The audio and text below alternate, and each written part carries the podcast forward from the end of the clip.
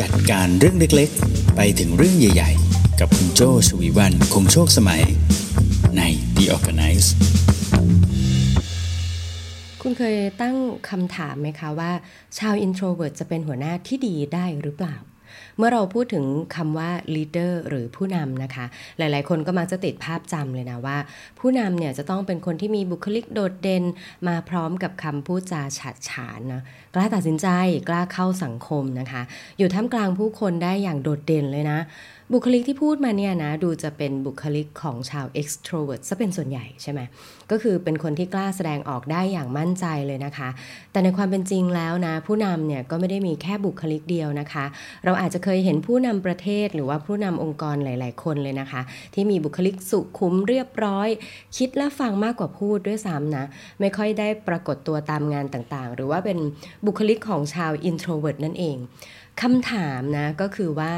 ความเงียบนิ่งแบบบุคลิกของชาว introvert แบบนี้เนี่ยจะทำให้คนเป็นผู้นำในองค์กรได้หรือไม่นะก่อนที่จะไปถึงคำตอบนะคะว่าชาว introvert จะเป็นผู้นำที่ดีได้หรือไม่เนี่ยเรามาดูจุดแข็งของ leader หรือผู้นำสไตล์ introvert กันก่อน อืม เขามีจุดแข็งอะไรกันนะะผู้นำที่ดูเงียบๆเรียบร้อยนะเนาะอย่างแรกเลยนะคะ ชาว introvert เนี่ยเขาจะเป็นนักคิดนะคะ เป็นคนที่สื่อสารด้วยความระมัดระวังเสมอ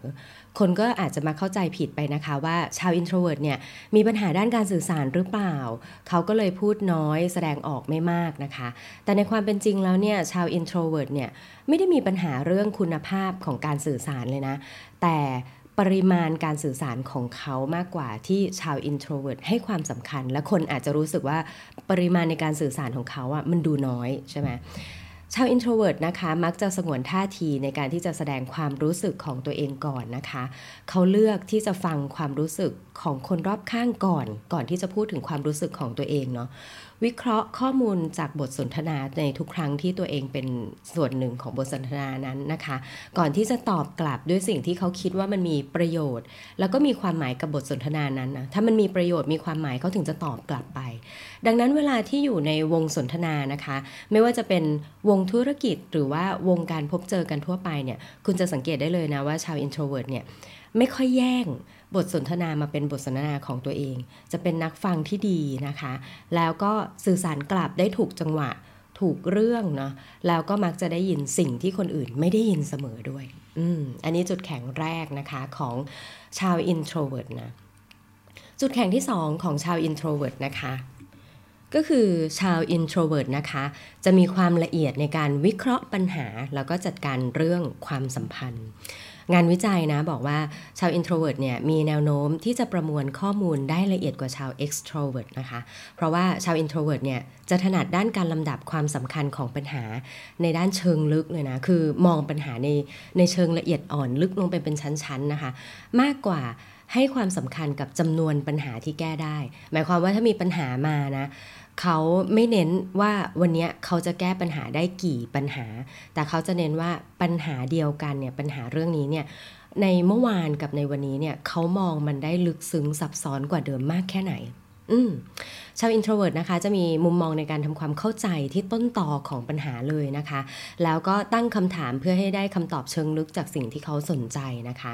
ด้วยการสนใจปัญหาในระดับลึกแบบนี้นะคะ ก็เลยทำให้ชาว introvert เนี่ยมักจะค้นพบต้นต่อของปัญหาที่พอจะแก้ไขได้แล้วเนี่ยก็จะทำให้แก้ปัญหาได้อีกหลาย ๆ เรื่องตามไปด้วยกันนะคะ โดยเฉพาะการหาความเชื่อมโยงของปัญหาเข้าด้วยกันเนี่ยถือว่าเป็นเรื่องท้าทายของชาว introvert มาก ๆ เลยนะคือการที่เปิดมาปุ๊บแก้ได้ 7 ปัญหาเนี่ยไม่ตื่นเต้นเท่ากับค้นพบว่าเฮ้ยต้นตอของเรื่องนี้มันช่วยแก้ได้อีกกี่เรื่อง อืมดังนั้นนะคะเรามักจะเห็นหัวหน้าที่มีบุคลิก introvert เนี่ย เข้าใจความสามารถเฉพาะตัว แล้วก็สนใจจุดแข็งของพนักงานแต่ละคนนะแล้วสนใจ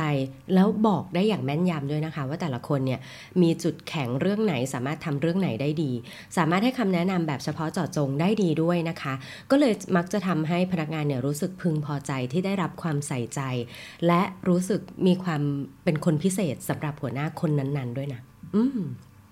นั่นก็คือจุดแข็งข้อที่2นะคะจุดแข็งข้อที่3นะคะชาว introvert เนี่ยจะมีความถนัดในเรื่องการสื่อสารด้วยการเขียนค่ะชาว introvert นะอาจจะไม่สันทัดเรื่องการพูดท่ามกลางมวลชนเท่ากับชาว extrovert เนาะหมายความว่าพูดได้นะ แต่อาจจะไม่ถนัดถ้าเทียบแล้วเนี่ยเขาอยากที่จะเขียนมากกว่าเนาะ ถ้าเรื่องการเขียนข้อความที่เต็มไปด้วยความคิดลุ่มลึก อ่านแล้วประทับใจเนี่ยต้องยกให้ชาว introvert เลยนะคะ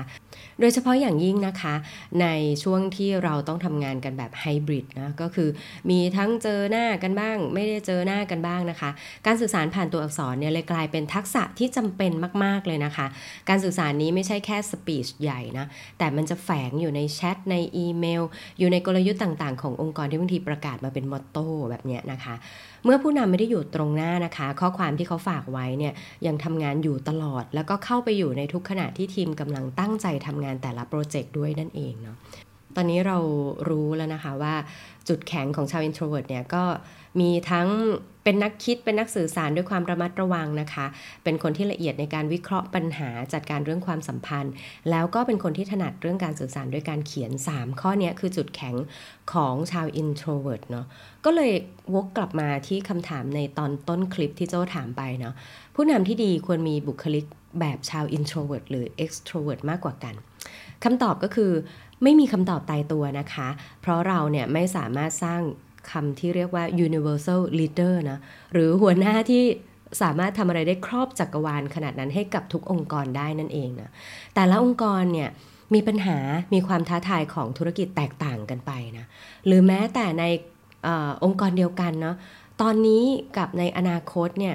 ก็อาจจะต้องการผู้นำที่มีบุคลิกแตกต่างกันออกไปด้วยเนาะงานวิจัยแสดงให้เห็นเลยนะคะว่า องค์กรที่มีทีมงานบุคลิกเรียบร้อยเนี่ยอาจจะต้องการผู้นำที่สามารถจะจูงใจเขานะพาให้เขาออกไปพบกับสิ่งใหม่ๆ อย่างที่ชาว extrovert ถนัด แต่บางองค์กรนะคะ ทีมงานที่มีบุคลิกสนุกสนาน ชอบคิดอะไรแปลกใหม่อยู่ตลอดเวลามีความสนนะ ทีมนี้เขาอาจจะต้องการผู้นำที่เป็นคนฟังเก่งๆนะคะ คอยประติดประต่อทุกเรื่องทุกไอเดียเข้าด้วยกันอย่างที่ชาว introvert ถนัดนั่นเองหรือแม้แต่กระทั่งองค์กรเดิมของเราเองเนี่ยนะคะ ที่เราสามารถเข้ากันกับทีมได้เรียบร้อยแล้ว ในช่วงเวลาที่เป็น peace time หรือว่า war time คือช่วงเวลาที่ธุรกิจดำเนินได้ดี หรือว่าช่วงเวลาที่ธุรกิจมีปัญหามาจู่โจมของแต่ละองค์กรเนี่ยนะคะ สิ่งสำคัญเลยนะ คือลีดเดอร์หรือผู้นำเองเนี่ย ก็ต้องเลือกก็ต้องคิดอีกนะว่าจะเอาจุดแข็งในบุคลิกของตัวเอง หรือพัฒนาจุดอ่อนนะเพื่อทำให้บริษัทเนี่ยผ่านช่วงเวลานั้นไปได้เนี่ยก็เป็นเรื่องสำคัญเหมือนกันนะ ซึ่งไม่ได้เกี่ยวกับเรื่องของ personality เลยด้วยซ้ำเห็นไหมคะว่า ในการที่จะเป็นผู้นำเนาะบุคลิกภาพอาจจะเป็นต้นทุนรูปแบบหนึ่งนะคะ แต่ไม่ได้เป็นสิ่งที่กำหนดคุณภาพ หรือว่ากำหนดรูปแบบทิศทางของการเป็นผู้นำของคุณใน แต่ละคนได้เลยเนาะเพราะฉะนั้นนะคะ ลองพิจารณาดูนะว่า ตอนนี้ตัวเรามีจุดแข็งจุดอ่อนอย่างไร องค์กรต้องการผู้นำในลักษณะไหน แล้วสถานการณ์ของโลกสถานการณ์ของอุตสาหกรรมที่เรากำลังอยู่ในองค์กรตอนนี้เนี่ยเป็นอย่างไร นั่นคือองค์ประกอบหลักในการที่จะเป็นหัวหน้าที่ดี ผู้นำที่ดีนั่นเองค่ะ ถ้าชอบเนื้อหาดีๆจาก The Organize นะคะ อย่าลืมกดแชร์ไปให้เพื่อนนะคะ แล้วก็อย่าลืมกด Subscribe กดสั่นกระดิ่ง เพื่อที่จะได้ไม่พลาดเนื้อหาดีๆ แบบนี้จาก Creative Talk เรายังมีอีกหลากหลายรายการที่เชื่อว่าเพื่อนๆ น่าจะชอบเนื้อหาแบบนี้ไม่แพ้กันเลยค่ะ